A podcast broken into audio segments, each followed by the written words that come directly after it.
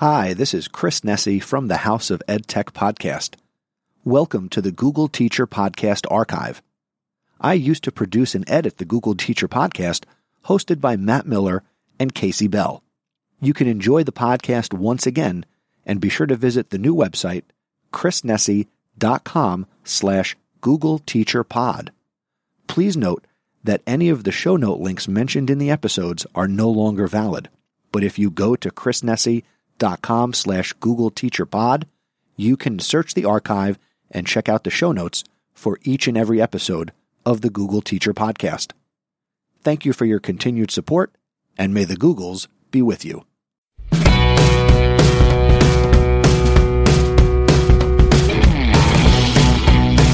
Welcome to the Google Teacher Tribe podcast, your source for the latest news on Google for education, tips, tricks, and teaching ideas you can use in class tomorrow.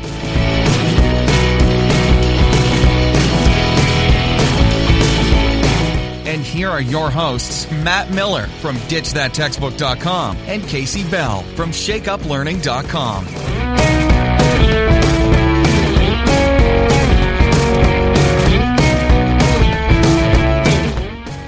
Okay, tribe. So, Matt and I have been having a little too much fun with all of our various AI devices. and uh, we decided it'd be fun uh, since in the last episode we, we did a little bit of an OK Google uh, story, the turkey story. So this time we're gonna we're gonna break into some Christmas uh, options with our our devices. So we've we've got a little bit of a competition going here between Alexa and the Google Assistant, and, and we're gonna see how they Sorry, compare. I don't know that. Quit butting in, Alexa. Kasey's not Shut done up. yet. Shut up, Alexa. I'm already annoyed with Alexa. okay, so first we're going to have them play a Christmas song. So so Matt, uh, you go first. All right, here we go. Sing me a Christmas song. I would love to. Jingle bells, jingle bells, jingle all the way. That was pretty weak. Okay. Alexa, sing me a Christmas song. Up on the housetop, reindeer paws. Oh, Out wow. jumps good old Santa Claus. Down through Alexa, the chimney stop. with lots. That was pretty impressive. I think Alexa wins. She gets the first point on uh, on the Christmas challenge here. She she's actually singing, which is I didn't I didn't even know that it was the same voice. I didn't know I could do that either. So I just learned something new. Okay, Yeah. let's let's move on. So we're gonna have a little fun. You can always ask these devices to tell you a joke, and the kids, of course, love to ask the the devices to tell you Oh, a joke. yes. So let's Oh, see yes. let's see what the Google Assistant has up their sleeve today. Yeah, so they've got a feature called Tell Me a Santa Joke. So let's try that one. Tell me a Santa joke. Looks like you've been nice because here comes Santa. What do you get if I go down a chimney while the fire's still lit? Crisp Kringle! Ho, ho, ho! Oh, my. I can laugh about it now, anyway. I've got to say, we've heard three or four of these Santa jokes, and they've all been really lame. And surprisingly, that's the best one that we've heard. Actually, I don't think I've even tested this with Alexa. I don't know if she can tell me a Christmas joke or the correct trigger. So we'll find out. Yeah. Alexa, tell me a Christmas joke. What do you call a kid who doesn't believe in Santa? A rebel without a clause. That's pretty good. Oh man, I think Alexa's giving Google Assistant a run for its money today. yeah, I think it depends on what what kind of random information you want. but Yeah. uh, yeah, she's performing well today, so we'll we'll Yep, give her some yep. kudos. So Very good. Uh, All right, so what are we going to unwrap in this episode of the Google Teacher Tribe today? So we are going to dig into some of the mobile learning apps, right? You know, we've we talked about all kinds of stuff on the tribe so far and we have really never explored sort of the mobile versus desktop version of certain things. And I think there's some important things to talk about and some features that you may or may not know about. So so we're going to dig into those today. Yeah, else? and well, what else? Let me tell you what else. smooth transition. I know we are so smooth today. Yeah, this is this is great. So we've got uh, some some good feedback from our listeners as we usually do, including some things that they're doing and some questions that they've got, and of course we've got some blog posts to share with you guys. All right, Kasey, are you ready to go go go? Let's go.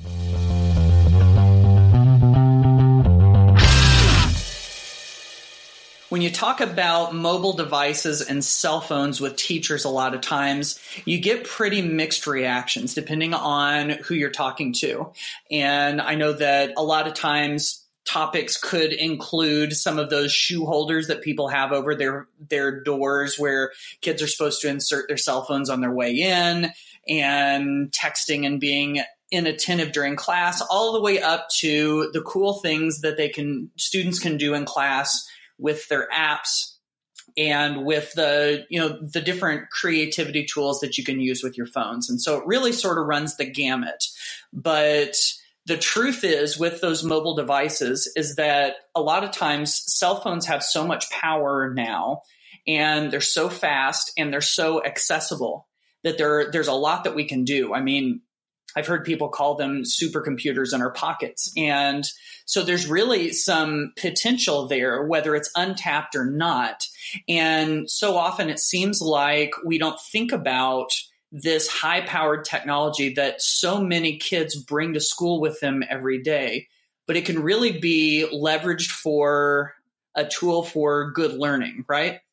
Absolutely. And you know, I think I think we've got a wide variety of things going on in the classrooms. It sort of depends, you know, the different schools that I get to visit, you know, so we've got schools that have gone one to one with things like iPads even recently. and the the thing that, you know, just a few years ago one of the number one topics I was asked to present on was using Google on the iPad because it was not so friendly. And we have come a long way in terms of using Google on mobile devices across the board. Um, of course, we also have lots of schools with BYOD programs and things like that. But I still see a lot of signs, you know, no cell phones. It's got to be in the locker, locked up, powered off all of those things. And yes, definitely understand that um, these devices can be big distractions. They can get off task and they're inappropriate uses. But we also have to keep in mind that modeling these devices for learning is also going to empower these students. Distractions in the classroom, that's nothing new we just have a different type of distraction. And so sometimes um, we have to rethink our management and, and how we can make the most of this. But I have seen it done so well. And like, like you said, Matt, this is sort of an untapped resource. If you really aren't making use of, of the mobile devices at your disposal, it can definitely bring a lot to the learning in your classroom. So, you know, I think it's it's important also to keep in mind that this can give students more ownership of their learning. If they own it, it's in their hand, it's in their pocket, that that there's some things that we can do. And there's also some tips that that we wanted to share just just in terms of mobile learning in general. No matter what device you have, you know, you always want to think about what it is that you're trying to achieve. And if that device is not going to help you achieve it, then you start somewhere else. You know, that's that's the bottom line. It's not just to use the device because they have them. You know, even if you're BYOD sending out a survey at the beginning of the year, or maybe since we're sort of in that transition period and you want to start next semester, uh, to to find out what what devices kids have access to, not just in the classroom, but even at home, because there are some things that they may be able to work on on their own time as well. I always tell people don't be afraid to let your students teach you because guess what? Every time I sit down with a kid, they're going to show me some new c- cool mobile app that I have never seen before. I love my niece and nephew because they're always showing me cool stuff.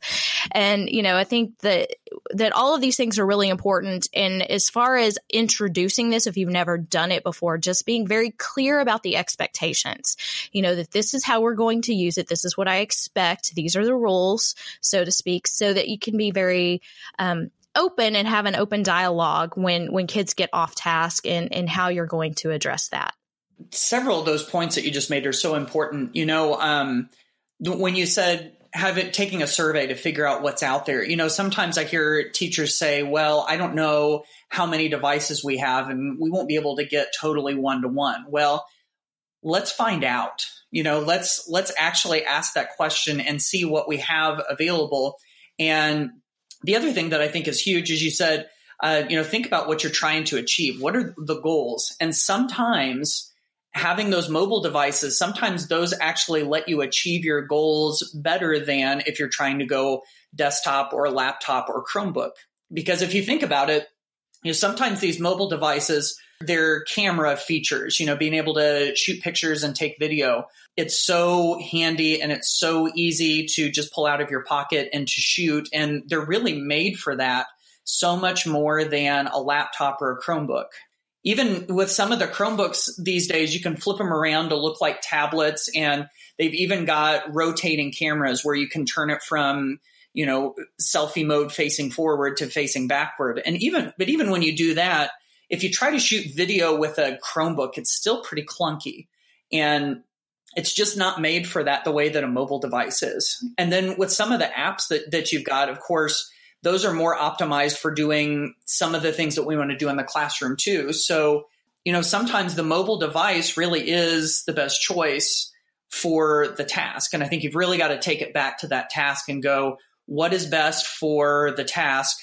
but also what's best for the kids too. You know, I hear people say, oh, well, kids wouldn't want to do X, Y, and Z on their phones because they wouldn't want to type all of that stuff in, which makes me go, you know what? I've seen some kids do a lot of stuff with their thumbs on those little bitty keyboards. And for us as adults, that would totally, totally drive us crazy. But that's what they're used to and that's what they're comfortable with. Even if you're not giving them a research paper to write with their thumbs on a mobile device. But if there's something else that they might want to do on their phones because that's their that's their like zone of genius, their zone of comfort where they get their their best work done, then we got to give them that option, I think.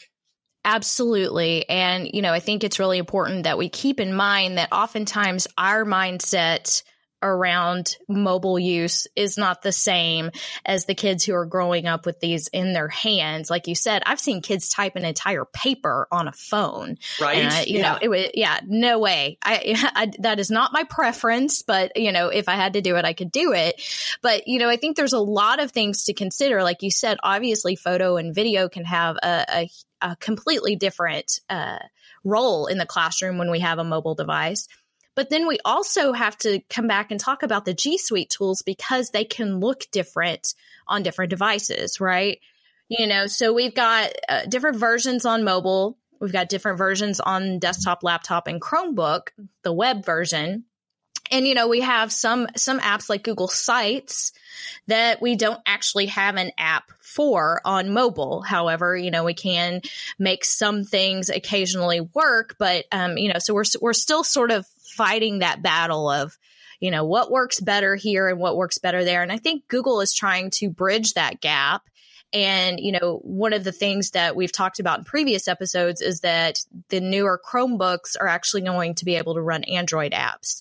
And so we're going to sort of begin to bridge that divide with some of these flip Chromebooks and the ability to run any kind of app that you want, whether it's mobile or or the desktop version. So so I think there there's a lot coming, but there's also some really cool things that I want want you to know about that are only available in mobile versions of these apps. And I think Google Classroom is a great place to start you know, there's a lot that we can do in the mobile app, and I'm sure many of you do. You get your notifications and you you bring things into your classroom. You can set up classes. You know, you can do a lot of the things in Google Classroom, but something you may not know, I feel like sort of a lesser known feature because didn't get a giant announcement is that you can actually annotate and draw on top of Google Docs or PDFs on a mobile device inside Google Classroom.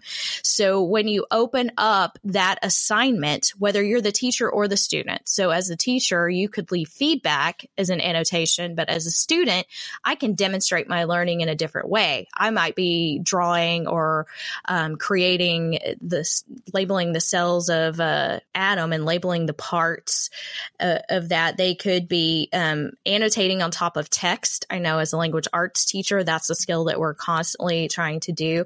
So the ability to annotate and draw is built into the mobile app. However, it does not work on the desktop yet. And it's like a little paint board. You get uh, highlighters, pens, you know, different sizes, and, and you can use that right there on the device and then turn it in. So, so that's a really handy feature inside Google Classroom. Yeah, yeah, which is which is huge and like you said a lot of times it's overlooked. And another big part about Google Classroom is the ability to communicate with students through private comments too. So if you have the Google Classroom app and you want to send a quick message to a student or a student sends a message to you, what's great is that Google Classroom will give you a little push notification. You know, those little um, flags that or banners or whatever that pop down from the top of your phone and you can i mean just within that you can either tap on it or you can pull it down and hit a reply just depending on what your what kind of phone you have. Um, and you're able to respond back to them instantly which is something where if you waited until you were back on your uh, laptop computer or your chromebook or whatever that it's going to take so long. But that's something where you can see it in a moment and within a few seconds give students a response and then it's back to them you know, I, I've always thought that with that, that could save hours or sometimes days of work. Maybe not of work so much, but of uh, waiting. Because without this ability, if a student is working on something and they struggle and then they have to wait until the next day to get an answer, now we've wasted all that time or it's taken us that much longer. But if we have the Google Classroom app and we're able to respond to that in an instant, now they can get right back to work. Yes, they that is definitely a great feature and those notifications I think I think all of us probably have a love-hate relationship with notifications. They're great and they can, you know, fill up your inbox or the screen on your phone, but uh, being able to give that instant feedback especially when a student is, you know, in the middle of working on something that can be very powerful. Now, another application that we've talked about quite a bit on the Google Teacher Tribe is Google Keep.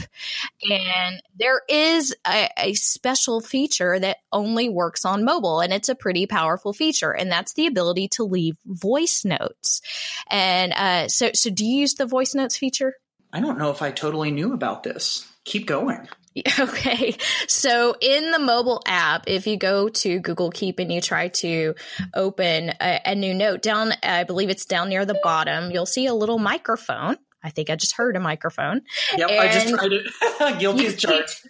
you can dictate right there into Google Keep. So um, that, of course, that helps any kind of student. One, we all talk faster than we type. And two, of course, the little ones who can't even spell yet could still be able to dictate something into Google Keep.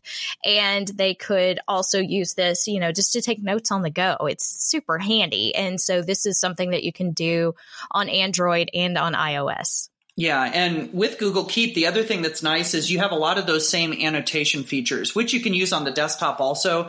But of course, on a mobile device, it's so much easier to annotate with your finger. So if you get a picture or just a blank screen and you want to draw something, you draw it with your finger and then save it as a note, then that's that's a hundred times easier, I think, anyway, than trying to use the touchpad on your on your computer and all of that. And Google Keep is one of those things where I'm just constantly going back and forth, back and forth between my cell phone and my desktop because I'll pull things up on my, well, not desktop, I guess it's a laptop, but I'll pull things up on my laptop and I'll take a look at them. But when I'm out and about, if I have an idea pop into my head, that's where I'll use my cell phone and I'll put a little note in there and then stick a label on it so that I'm able to find it a little easier later. So that's one of those, that's another one of those where the mobile and the, you know, laptop, Chromebook, whatever, um, are able to work very well hand in hand.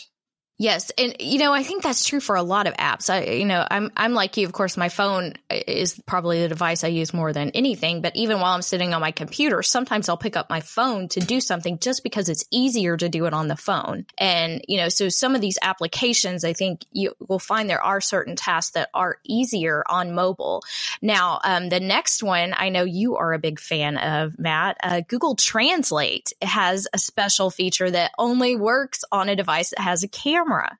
Yeah, so as a world languages teacher, I have had a love hate relationship with Google Translate my entire career. And I, I, have to admit that Google Translate is getting much, much, much, much better. Uh, it is worlds better than it was back when I was in, in class. And um, uh, most recently, when, um, when I would have students that would, you know, copy uh, stuff in English and then paste it into Google Translate and then try to stick that into their assignments which of course always made me go, hmm, either this word is weird, like someone would say, I am a fan of this team, and it would pull up the word for like a ceiling fan.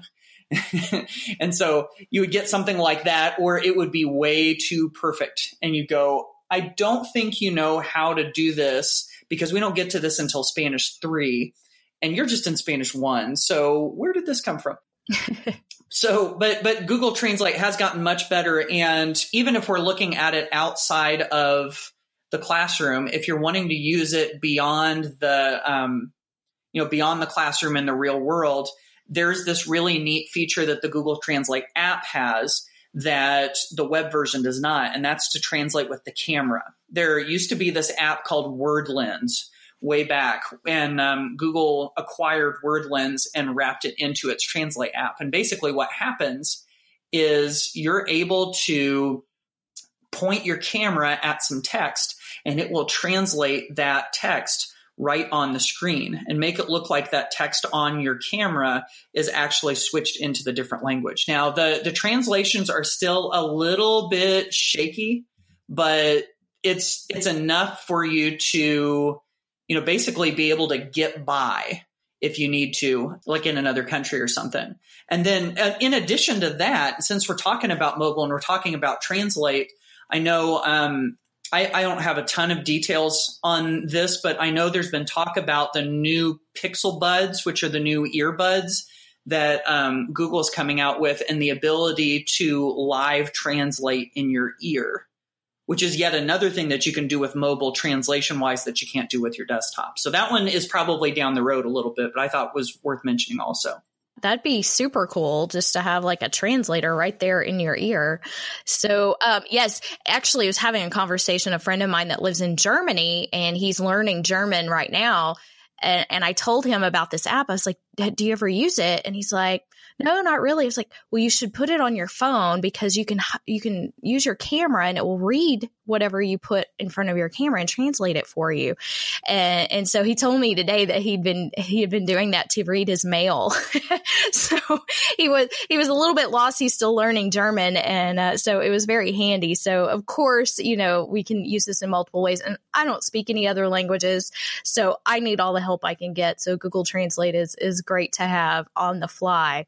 Yes. Now, the the next application I want to mention is Google Calendar. So, I think the mobile version of Google Calendar, first of all, is pretty slick. And you know, we're we're supposed to be getting this update to the web version. Mine hasn't updated yet. Has yours, Matt? Uh, no, mine mine hasn't. I don't think. Yeah, no, it's still like, you know, we announced this not too long ago and I still don't have that newer version. I'm hoping that it's going to take on this new design, which we're getting used to with Google and um, that we see in the mobile app. But there's this really cool feature that's in the mobile app that you can't use on the desktop and it's called goal setting. And so when you're on the mobile device and you click on your plus sign, you know, to go add an event, you can also do it to, um, to add a, a goal to your calendar. And so once you do that, it will magically find time in your calendar and and help you achieve that goal. So it will automatically add things to your calendar for you. Yeah, you just click on goal and it will let you choose from things like exercise. Of course, we're getting to that time of year where everybody's setting exercise goals, but it has this part called build a skill, which I think is super cool for students. So learn a language, learn to code, practice an instrument, make art, or do your custom. And so you can fit that in your calendar, time to learn how to code and it will, it, it will find that time in your calendar. And I think that's great, you know, especially helping kids who are trying to learn time management and maybe setting their own goals. I think that's a really cool feature. Yeah, and you know, another thing that is made so much easier mobile wise with the calendar is the ability to set your what is it, your calendar events. If you need to add something to your calendar, of course, you bring it up and you use that little microphone to do voice typing. Now, you can, on on a lot of things on the desktop, on your, um, you know, through the Google Chrome on your Chromebook or whatever, you can do voice typing on some of that stuff but I know through your mobile devices, it's like right there. And so I know it's easier for me. I'm still kind of trying to transition over to this, but it's easier for me to set a calendar notification by speaking it to my mobile device than it is going on my app. So yet another another way that um, you know, that, that mobile makes things a little bit easier on us. Yes, and another way that we are just talking to our stuff all the time, Yeah, right? yeah, absolutely. That's right. So, That's right. um, but I, I did want to mention too, there are some Google created applications that are only available on mobile that I think are pretty important. So I just wanted to mention these. And of course, we've got links to everything in the show notes at googleteachertribe.com slash 32. And there will be links to both the Google Play Store and to um, the iOS App Store. So you can go grab these apps if you haven't haven't tried them yet. So the first one is pretty huge. It's YouTube Kids. And so I, I wish they really offered this on the desktop as well, but you can get a kid friendly version of YouTube on your mobile devices. And it's it's much more visually driven. If you've ever seen a little one, you know, searching YouTube, your heart kind of stops for a moment, right? Right. Yes. There- there's there's so much that that they can get into that's not appropriate for them and you know it's not really driven um visually to help kids navigate and so that's what youtube kids is designed for and, and so I, I link back to the main site, but you can find out more about it. You can set up profiles as a parent. You can actually um, block certain things, set time limits, and things like that. So it is pretty handy. And of course, I think it has great applications for the the classroom and especially um, you know with elementary kids and uh, so so be sure that you go check out youtube kids a couple of other ones. Uh, obviously anything that we're talking about that has to do with virtual reality is is going to be on on mobile and as, more specifically on a phone that you want to put into um, some sort of google cardboard or device. But along with that is is not just Google Expeditions and um, and Cardboard, but the Cardboard camera. So if you didn't know this, Google actually makes a special camera where you can create things for virtual reality. So instead of just consuming, we can get kids creating with the cardboard camera. And of course, that is available on both Android and iOS as well. Yeah, and then there's there's some other neat ones that are out there too. Just real briefly, um, I love the potential of the science journal where we're able to you know tap into and use some of the sensors within our phone to be able to gather data. And um, then you've also got Toontastic 3D where kids are able to create these really cool kind of like um, 3D cartoons almost um, just within their the app. So I mean, you can kind of go on and on and on here. So of course, we've got links to all of the stuff that we've been talking about in our show notes, as well as a couple of other blog posts that'll let you learn more. So if you weren't thinking about using those mobile devices either for you as a teacher or with your students, hopefully this has given you some more stuff to think about. So feel free to check out those show notes at googleteachertribe.com slash 32. And be sure and share your tips with us too. We would love to learn what's working for you in the classroom in terms of using mobile devices. The Google Teacher Tribe podcast is a proud member of the Education Podcast Network. The Education Podcast Network, Podcasts for educators, podcasts by educators. For more great education podcasts, go to edupodcastnetwork.com.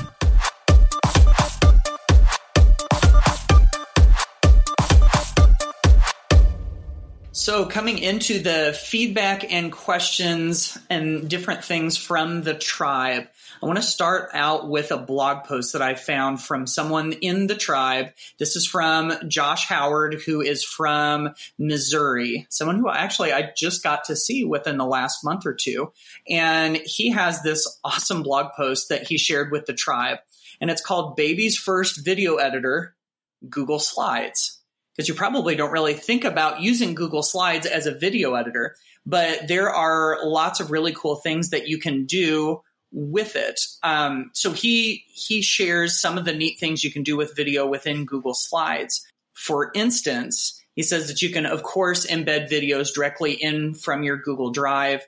You can crop down your videos uh, to, I guess, maybe not crop, but clip them uh, to make them shorter. And then one thing that he talks about that I never, ever, ever would have thought of is that he puts two videos onto one slide and he has them start at the same time. And one of them is a video with music on it, and another one is a video with somebody talking. And so by playing those two videos at the same time as soon as the slide turns on, it's almost like putting a putting a music background in with a video. But you don't have to do any video editing because you're only doing it in Google Slides. So if you're looking for some of these genius things that you can do with video within Google Slides so that students don't have to get into like technical video editing or anything like that, he's got some really, really cool ideas. Those are some some really creative ideas. Of course, uh, we've had many mentions of how to use Google Slides and, and all of these alternative ways that you you didn't think of before. But you know, kudos to Joshua Howard uh, one because that's such a great title that it grabbed our attention. That baby's first video editor was a really Right. really great image that he used to grab attention with that too. The next one that we want to touch on, this is a um, message that was left by Nathan DeGroat from Hanford, California, and he had a question for us regarding expeditions. So Nathan, go ahead and take it away. Hi, Matt and Kasey. This is Nathan DeGroat from Hanford, California. I have a question about Google Expeditions. I saw on one of Kasey's blog posts that she was using it on her Chromebook as an Android app. I tried this and I wasn't able to lead an expedition with my students on their Chromebooks with the Android app. I'm wondering if you know any timeline as to when Google's going to make expeditions work really well on Chromebooks that support Android. I think it's a great tool, and maybe you have some uh, different ways that I could use it in my classroom. Thanks. Okay, Nathan. So I don't have a simple answer for you here, but you know, we do have the ability now, of course, to run Android apps on certain Chromebooks. They have to be these newer Chromebooks that are that have this ability, and you have to actually enable this on the Chromebook devices themselves but it, I, I'm not quite sure I understand where you're hitting the issue. So I'm not sure if you had trouble with launching it, having students join the expedition. Um, so, so part of that is just another question back to you. I, I know it is still sort of in this testing phase with running Android apps on Chromebooks and I expect it to improve, but I, I do not have a timeline for that. However, I, I do think you will see some updates coming to, to expeditions very soon. Uh, so that covers that one. We did have a little bit of a shout out. This is from Tama Trotty from Atlanta, Georgia. And Tama is a, I think we could say, a bona fide member of the Google Teacher Tribe. We see her on Twitter on a pretty regular basis. And uh, she said, Thank you very much for the information on both the CS First and the Made with Code sites. And of course, this goes back to our recent episode where we were talking about coding and some of the resources that are out there because the hour of code is right around the corner. And she said, I had no idea either one of them existed till I listened to your podcasts. Your tribe listens to you and follows your advice. And then she says, I want to start a Girls Who Code club, and these will be very helpful. And doesn't that sound amazing? Isn't that great? Yes, I love it. I love that they're taking the ideas and immediately taking action. Uh, that's that's exactly what we would hope for. So, thank you so much, Tama, for your your kind words and um, good luck with your your new endeavors. And of course, if we can help in any way, please let us know.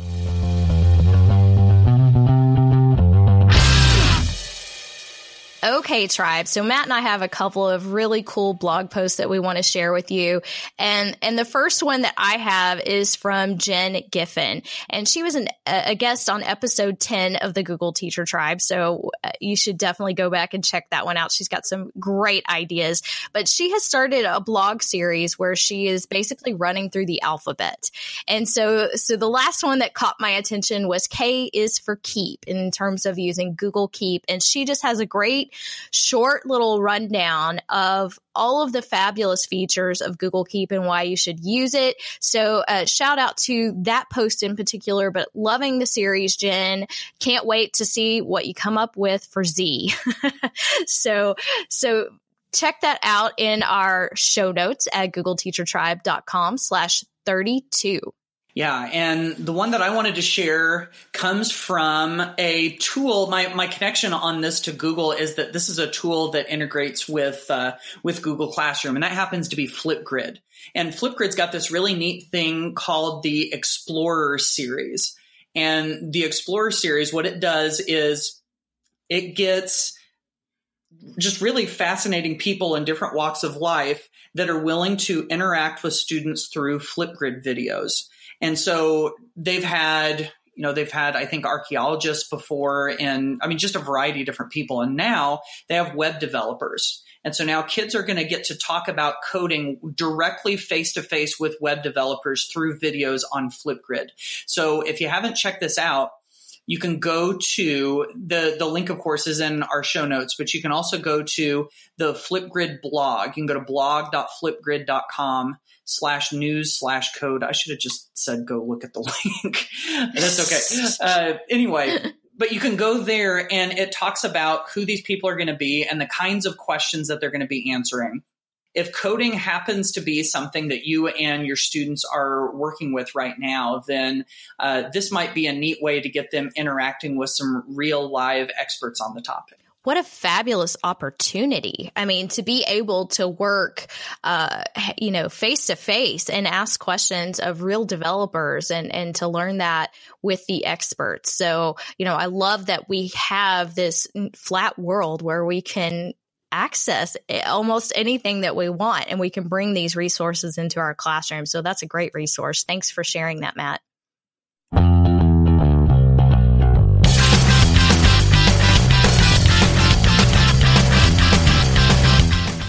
Right, so that brings another episode of the Google Teacher Tribe to a close.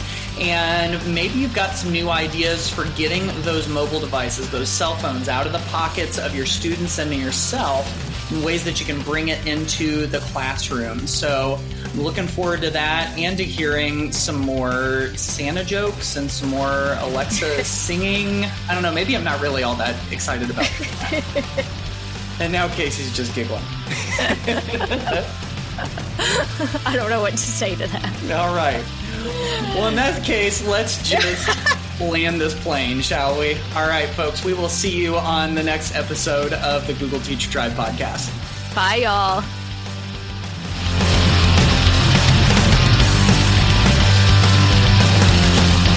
Thanks for listening to the Google Teacher Tribe podcast. Keep up with every new episode by subscribing on iTunes, Google Play, or Stitcher, and by visiting GoogleTeacherTribe.com. Get in on the conversation on Twitter by using the hashtag GTTribe. Until next time, keep harnessing the G Suite power, and may the Googles be with you.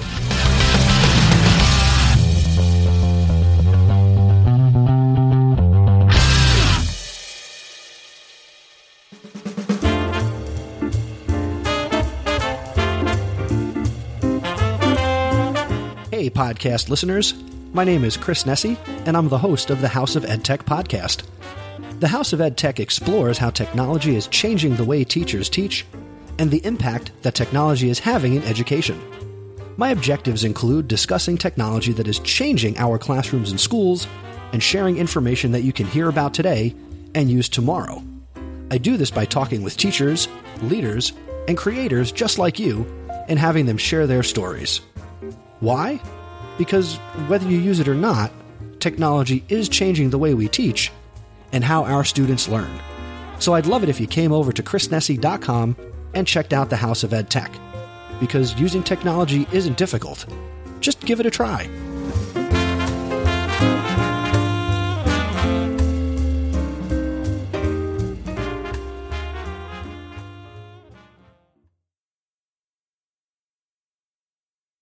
Thank you once again for listening to the Google Teacher Podcast Archive. For the latest on Matt Miller, be sure to visit his website, ditchthattextbook.com. For the latest on Kasey Bell, be sure to visit her website, shakeuplearning.com. And to keep up with me and get the latest in education technology, be sure to visit my website, chrisnesi.com. And I invite you to listen to the House of EdTech podcast.